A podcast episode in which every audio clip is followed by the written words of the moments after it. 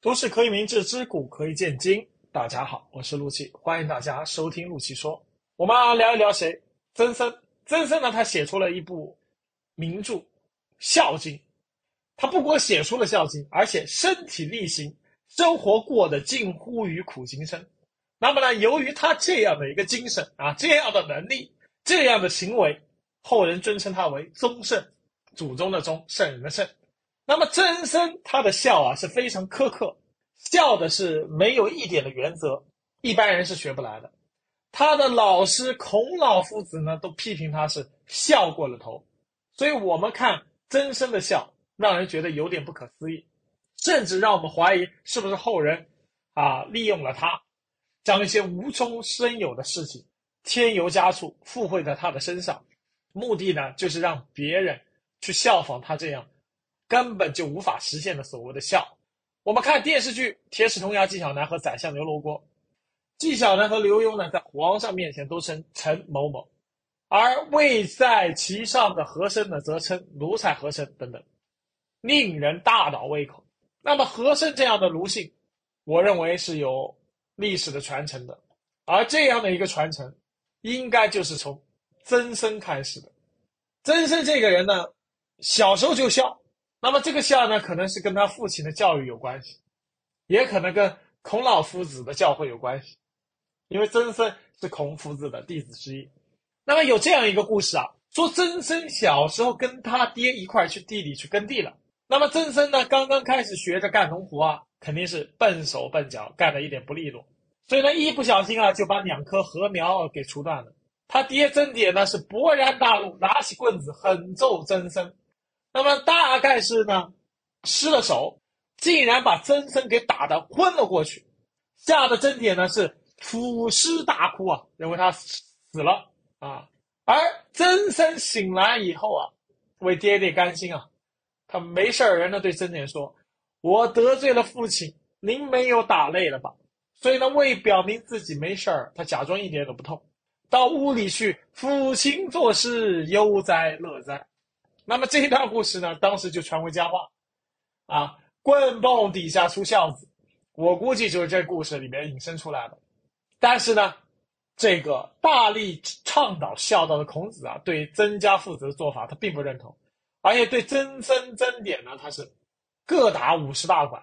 他认为啊，一是曾点不应该下如此狠手，失了为父之道。如果真是打死了儿子，后悔莫及啊！而且当时又是杀人大罪。第二呢，曾参在父亲的暴力面前，应该选择逃跑，而不是让父亲去打他。这样呢，使父亲啊不至于去犯下不父之罪，自己也不至于失去真真之孝。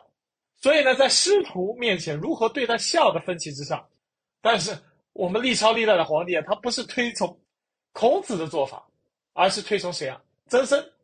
所以呢，有一句话：“君要臣死，臣不得死，不死。”父教子亡，子不得不亡。你看，说的就是这事儿。那么曾参除了孝父啊，还孝母。那孝母的事情呢，更是传颂古今。据说啊，曾子早年丧母，他所孝的实际上是其继母，唯其如此，才显得更加珍贵。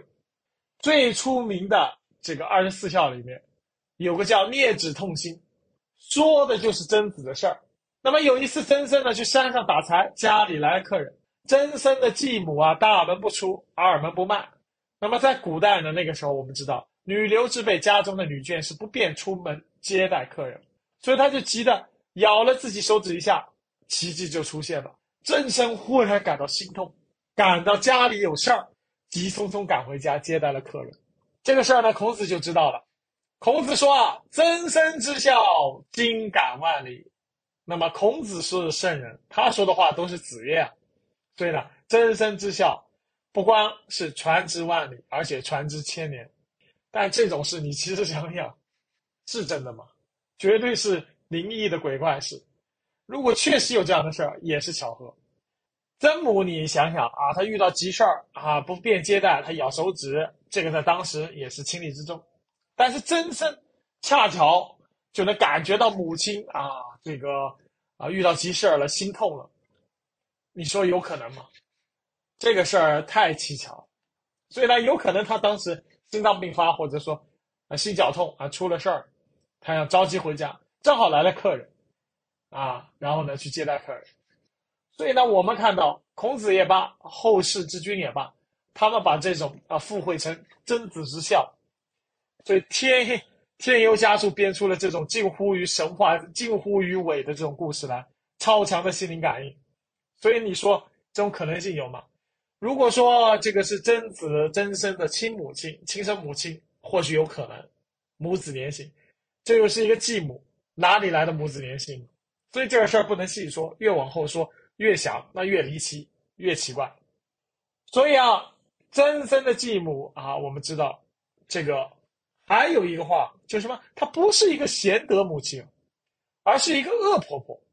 那么我们知道有一段故事，就说曾生的妻子给婆婆蒸梨吃，那么突然感觉呢身体有一点不舒服，一疏忽啊就没有把梨子蒸的再熟，有点加深。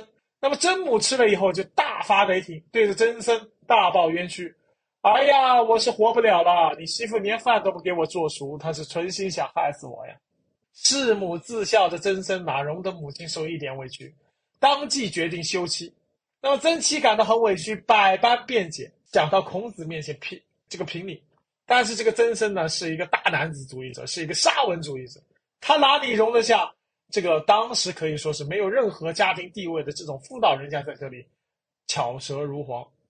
所以呢？不容分说啊，就把母亲啊，把这个妻子就赶走了。你看一句话说得好啊，一家人过日子哪有马勺不碰锅沿的？曾参为了显示他所谓的孝，为了这么芝麻绿豆点的小事情，就休妻，哪里顾得上妻子感受？所以孔子知道这件事儿呢，他也觉得曾参干的是非常过分，批评了曾参。那么呢，曾参的儿子曾源长大以后呢，他就非常想念母亲啊，劝曾参把妻子接回来。但曾参碍于脸面，为了成就他的孝名，没有答应儿子他的请求。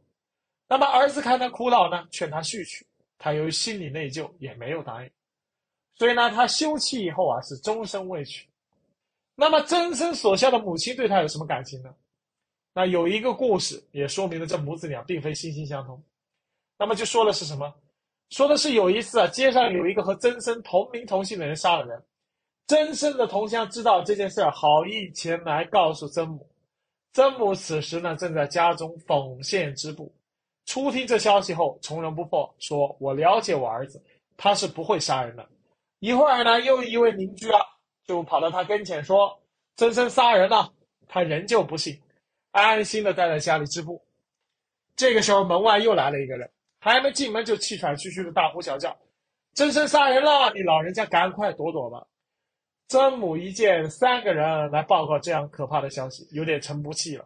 他说：“三个人都这么说，恐怕城里人都嚷嚷开了。那么大家都这么说，那他肯定是真的杀人了。所以呢，他猛丢下自己手中的梭子，离开织布机，在两位邻居的帮助之下跑路了。所以曾子杀人的故事固然是三人成虎啊，人言可畏这样的谣言，但是曾母啊啊。他的儿子对他这么孝顺，他都不信任自己的儿子，所以你看看这母子连心啊，啊，纯粹是胡说八道。那么曾母之孝啊，曾子之孝啊，是绝对的。他的这个孝和袁崇焕和岳飞的这个愚忠啊，应该说是一脉相承。那么是当时的封建王朝的帝王，他想驯化国民奴才性这样的一个工具。那么我们在现代的社会，我们也要倡导孝。要倡导是什么孝？文明之孝，那绝对是不能啊像曾参这样奴才子的愚孝。鲁迅先生呢，他一生就致力于反国民奴性，改造国民的劣根性。他在《摩罗诗里说》中写道：“自尊而凌人之为奴，治人而原人之独立。”精神上不能觉醒，淘汰掉奴性，那么最终只不过是成为奴隶的奴隶。而我们中国要强盛。我们就要摆脱奴性，拥有真正独立人格的国民。我们需要的是能够悟出自己的奴性，悟出中华文化中传统文化中那些糟粕，并且能够剔除它，把这些奴性、这些糟粕通通消灭掉的人。我们需要的是不是精神胜利法，不是心理上和思维上的这样的一个奴性的暗示。我们要的是一种独立的、民主的、自主的这样子的一个意识，这样的人才能够去真正的去孝顺自己的父母。你想想，父亲打你你不跑，父亲犯了哥现在犯了杀人罪，你也命丧当场，一个家庭全散了，这样的孝又我之何用？对不对？母因为老婆没有给母亲啊梨子做熟，你就把老婆给呃这个休了，要跟他离婚。这样的家庭还有希望吗？所以啊，这种愚孝绝对要不得。